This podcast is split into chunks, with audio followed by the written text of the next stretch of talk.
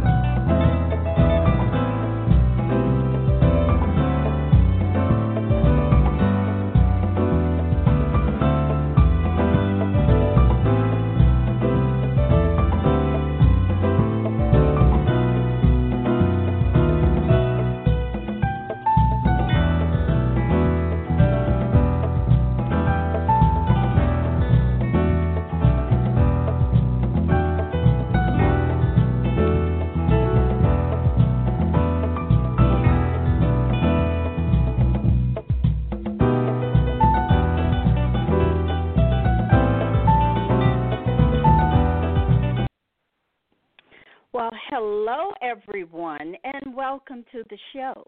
This is your host, Bernice Bennett, and joining me today is Dr. Shelley Murphy.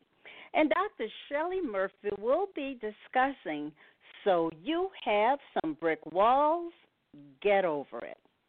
Well, Dr. Shelley Murphy has over 30 years of genealogical experience, and she is a genealogy force to be reckoned with. She is a co founder and faculty for the Midwest African American Genealogy Institute, the past president of the AAHGS chapter of Central Virginia, and former vice president of the Central Virginia Genealogical Society, and a proud daughter of the Jack Jouett and Walter Hines Page chapters of the Daughters of the American Revolution. She is very active in her home state of Virginia in her genealogical research, and she was recently hired by the President's Commission on Slavery at the University of Virginia to conduct research to locate descendants of enslaved and free laborers who helped build Thomas Jefferson's University. So let me just give a warm welcome to my genie bud, Dr. Shelley Murphy. Welcome, Shelley. Hey, Bernice, how's it going today? Well, Shelley, you know, I want you to tell me. So you have some brick walls? Get over it? Let's talk about those brick walls. So, how are you defining those brick walls? Those brick walls, just visualize it. It is when you throw something up against the wall and it stays up there. It is not coming back. It's not dropping. It gets you at a halt at whatever you're doing. Number one, maybe not finding an ancestor in one of the census. Doesn't even matter what year. Maybe I can't find a death record on them. Or I know they are there in 1870, but I can't find them. I've searched and searched. Maybe it's a misspelling can't find them. Oh, wait a minute. Where's my great grandfather? I got my great grandmother, but there's no husband to be around. So those would be some typical brick walls that people might experience. They just get halted in their studies because they can't find them and they're trying to exhaust as much of the records and resources and find out where they're at. Well, the thing is, I mean, you're saying, okay, not finding an ancestor, that's a brick wall. But then again, you know, what kind of challenges are people faced with? And let's just let's just face it. I mean, I'm of African descent. And in some places it's like they never existed, but obviously they did. So tell us about some challenges that uh, specifically people of African descent might experience, but also other challenges, just for the general genealogical community that's searching. Challenge is that people really don't understand African American research. They got to understand slavery was about economics, people were property, there was buying, selling, and renting going on. People were sold to the deep south. There were also free people of color. You want to check those military records. African Americans in this country fought in every war this country had experienced along with the conflicts. So, again, not understanding the history will cause you to have a brick wall. Some other common genealogy challenges, which could be for, for European descendants as well as African Americans. Maybe the records weren't recorded, so you're not finding them in the typical place or they've been destroyed. You know, sometimes you hear about the burned courthouse. You got people that might know this information and they're not willing to share it, or you're not conducting a, a, a thorough search and you're only maybe using just online resources. Grandma or great grandma told a story, but maybe somebody told a story to her, or she is trying to remember something that was during her time when she was a child. So again, you you also want to bring the biggie, and that's um, your 21st century thinking. That is going to cause you more brick walls than anything, I think. And that's with you taking what you know of now and during your lifetime and trying to go back into the 18th century or the 19th century and make sense of what was going on there not knowing what records and resources are available are going to cause you to have some brick walls. And then there's always the emotional aspect about that. When I'm doing research, you know, especially during the slave era, you know, I'm reading documents that have horrifying and horrific events that were happening in, in folks' lives. It could be my family or someone else's. So I think there's common challenges of us not being able to break through that wall because we might be causing our brick wall. Number one, 30 years, Bernice, and everybody I know that does genealogy or the family historian that's researching their family has a brick wall. And that's what I mean about get over it. You're going to have them. And it doesn't matter if you're European or if you're African American, Native American, whatever. You are going to have them. So, you know what? Expect them. That's how you handle some of that. Expect them to come and then gain the knowledge that you need to help combat some of those brick walls. Well, you mentioned, you know, sometimes people are spending a, a great deal of time doing online research. And, you know, I've often heard you say go local. But suppose you mm-hmm. don't even know where local is. Well, you might not. So then you have to build around what you know typically when I start researching, which helps me quite a bit a lot or quite a lot, is to start off with what do I know first. My mother is still alive, 89 going on 90. What does she know about this ancestor? So I'm going to gather all the information that we know first and then start building from there. Because what we know or what she might know might have a lead or a hint for me to keep going. And then I always set a goal. And I don't mean I want to know everything about this family. No, you got to have small, specific goals that you can seek out and exhaust the resources that you know, and then get your genealogy buddy that might be researching in the same state, possibly the same mm-hmm. county, and you guys start sharing information. Because you know what? Sometimes you don't know what you don't know. If that makes sense, you know. yes, and, that's and true. I know. and and then you want to ask yourself, well, if I'm missing them during this time, what document or resource could have that information where my ancestor was at and I can't find them, and start seeking out other avenues. And my number one thing is when I start researching someone and I know the county, you know, the area that they're at, I'm going to first learn about that community. I need to know what was going on there. Did the boundary lines change? Um, example, Loudoun County. My ancestors were in Loudoun County, Virginia.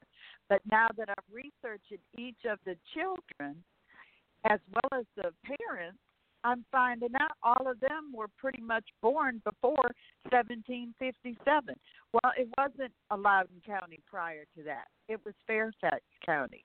wherever my folks are at during a time, then I bullseye walk all the way around into the other counties, possibly another state, to seek out information and some things that might be common that might link to my ancestors. So, what role? Uh, let's let's just talk about some records that you have found to be workable for people to help them at least get through a brick wall. Can you talk about some records that you have found to be useful? Well, I'm going to tell you a tool which leads to building some records and finding records. And number one, too, and those that know me know what I'm about to say. But I think everybody, regardless of what level of experience you have in genealogy research, you have to build a timeline, a simple timeline, and you want to keep it in chronological order.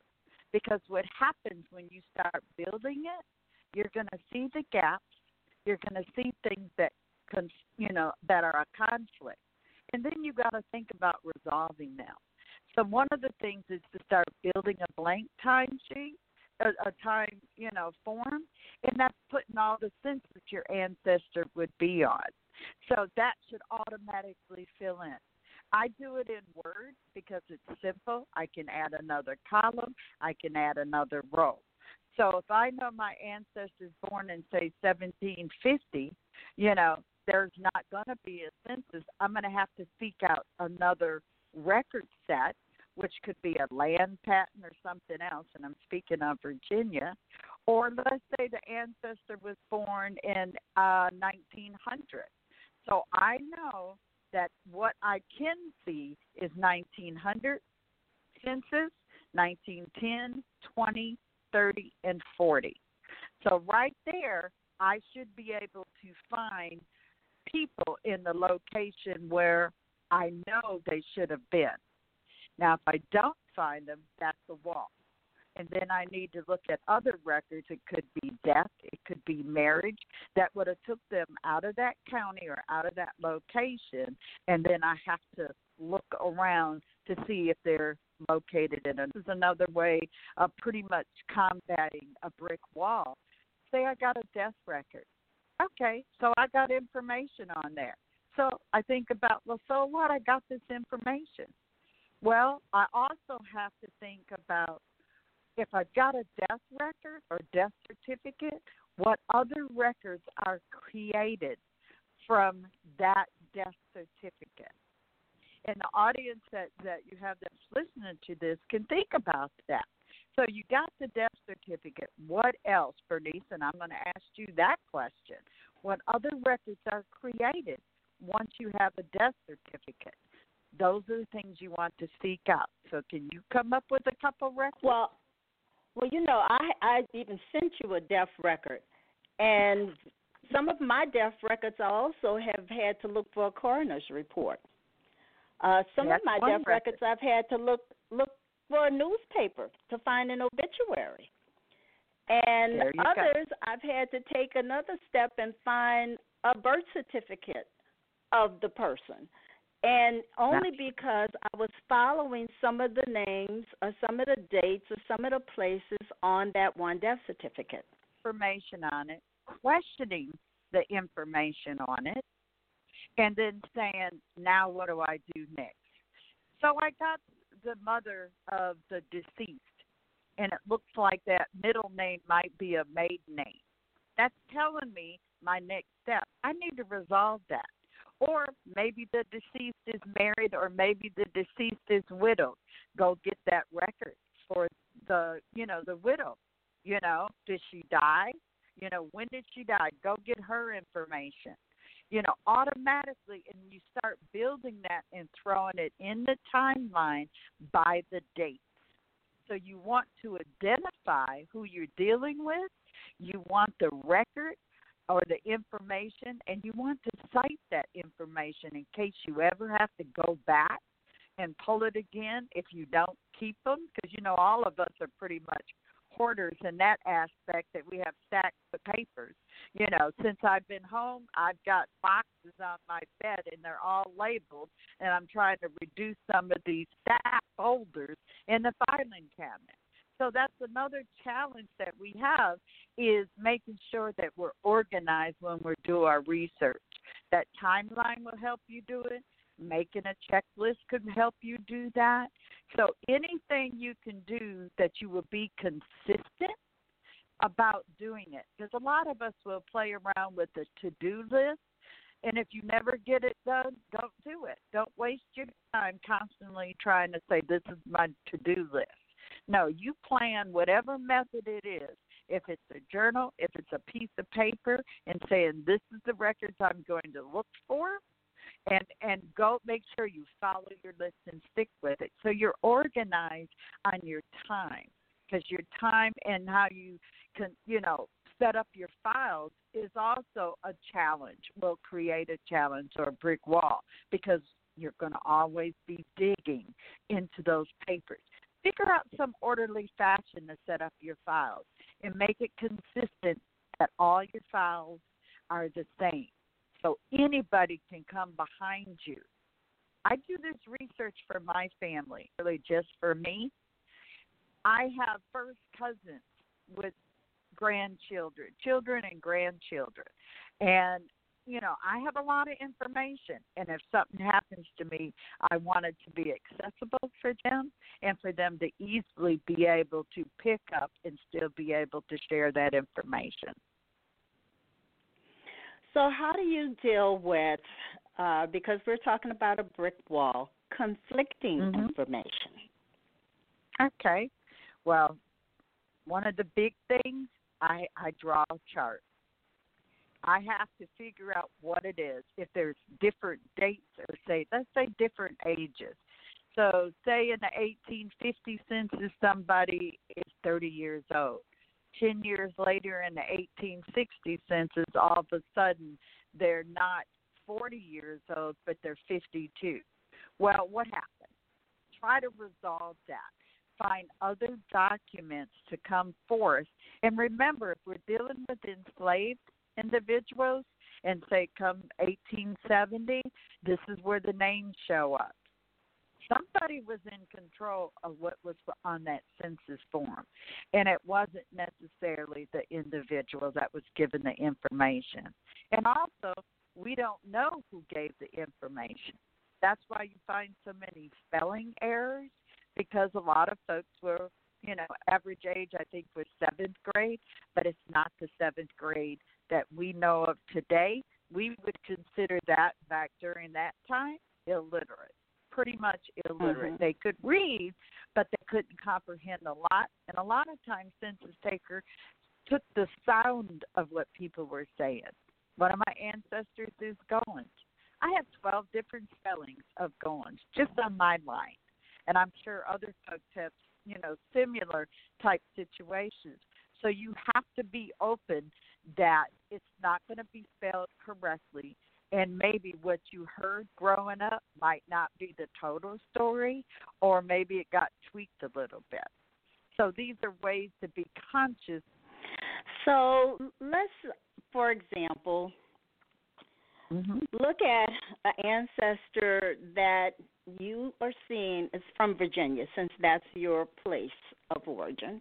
Okay. But that ancestor, let's say, is in Louisiana so there's a brick mm-hmm. wall there because the person can't figure out where, you know, where in Virginia are they from?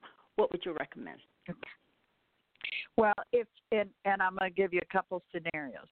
So if that person's family is in Louisiana, I would try to find out how long has that family been in Louisiana. Because number one, the ships were rolling from Virginia to um, Louisiana. That's a whole nother topic and a whole nother research pattern.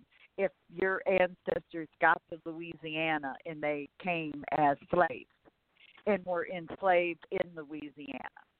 So the so first I would go at and find out who's the oldest, who was the first one, and find out the locations of their birth. Because as they got older and when they became free, Virginia, then you want to find out well where in Virginia. Because come June 20th, 1863, the whole western part of the state of Virginia has become now a state of itself called West Virginia. And it's just the western part. In my mind, it's still Virginia. So then you're going to have to find out simple Google search. Google's your friend, could start it off. Or if you know of anybody from oral history or from the census, what county they might come from. If not, I would be seeking out generally using online resources and finding where those names and say they're African Americans and typically find out and you're going to have to research each one of those to find out if those are your people. Because think about it. You might have a mama and a, a, a daddy in the house and certain kids. So when you get a lead that, oh, they might have been in Fluvanna County, Virginia, okay, who's in the household? Are those your people? Maybe not. But check the people that are around them, and that could help break down that brick wall. This is great information, Shelley. So, what else do you want to share with us about breaking through that brick wall? Well, one thing, not everything is online. Most of the research should be done in libraries, archives, courthouses, or in a cemetery. You can learn a lot of information from going local. You know, so sometimes we can't do it at this time that we're in right now, you know, to be able to go local. But what you can do is make that contact with somebody that's local. So find out what genealogy groups or odd groups, as in the Afro American Historical Genealogical Society, there might be genealogy groups and chapters of organizations in the area that you're researching. You know, and other things, don't assume anything. You know, we know mm-hmm. spelling doesn't count. And all of these kind of things will help you combat some of those brick walls. You know, there's going to be spelling errors you know you want to other leads and, and what that information can tell you and you want to research the whole family don't just do the mother and the father you have to research the children as well because you know what something can show up in the children's information that might help you research or solve a brick wall onto the parents don't always assume that all african americans have native americans until you do your research, you're going to have to understand what happened with these blended families if you had them. And you want to prove your research. Uh, a good rule that I used that Selma uh, Stewart gave me was I call it the uh, James Dent Walker Rule of Three, and he was the founder of AAHGS. And what it is is you tell me something that say, you know, uh, Bernice Bennett is the daughter of you know, uh, another Bernice or or whatever. I'm I'm trying to solve a familial relationship. Then I'm going to say, give me three pieces of documentation to support whatever your theory is.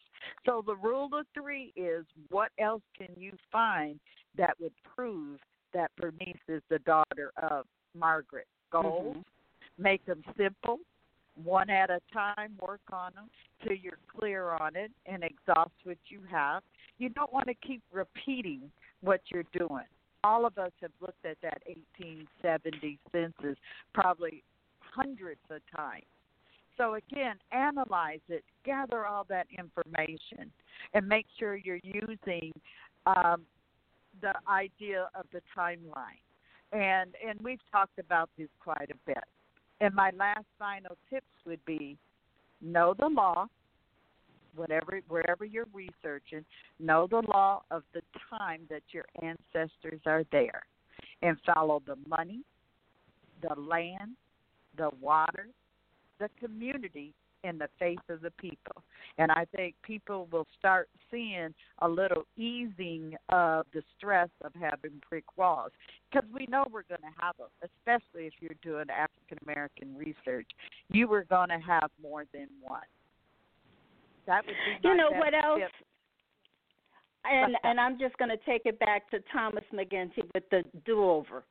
Sometimes Yeah. you may have the information, but you forgot it Because you never and you analyze. are constantly right, right. Back to analyze what you have because you may have it sitting there, and you know your brick wall is there because you have forgotten what you have. Or right you didn't know what face. was on there. And and Right. that's where the so what comes in. That's the concept of asking questions about that document. So I would go back. Anyone, I don't care how long you've been doing this. You might be the leading genealogist in this country.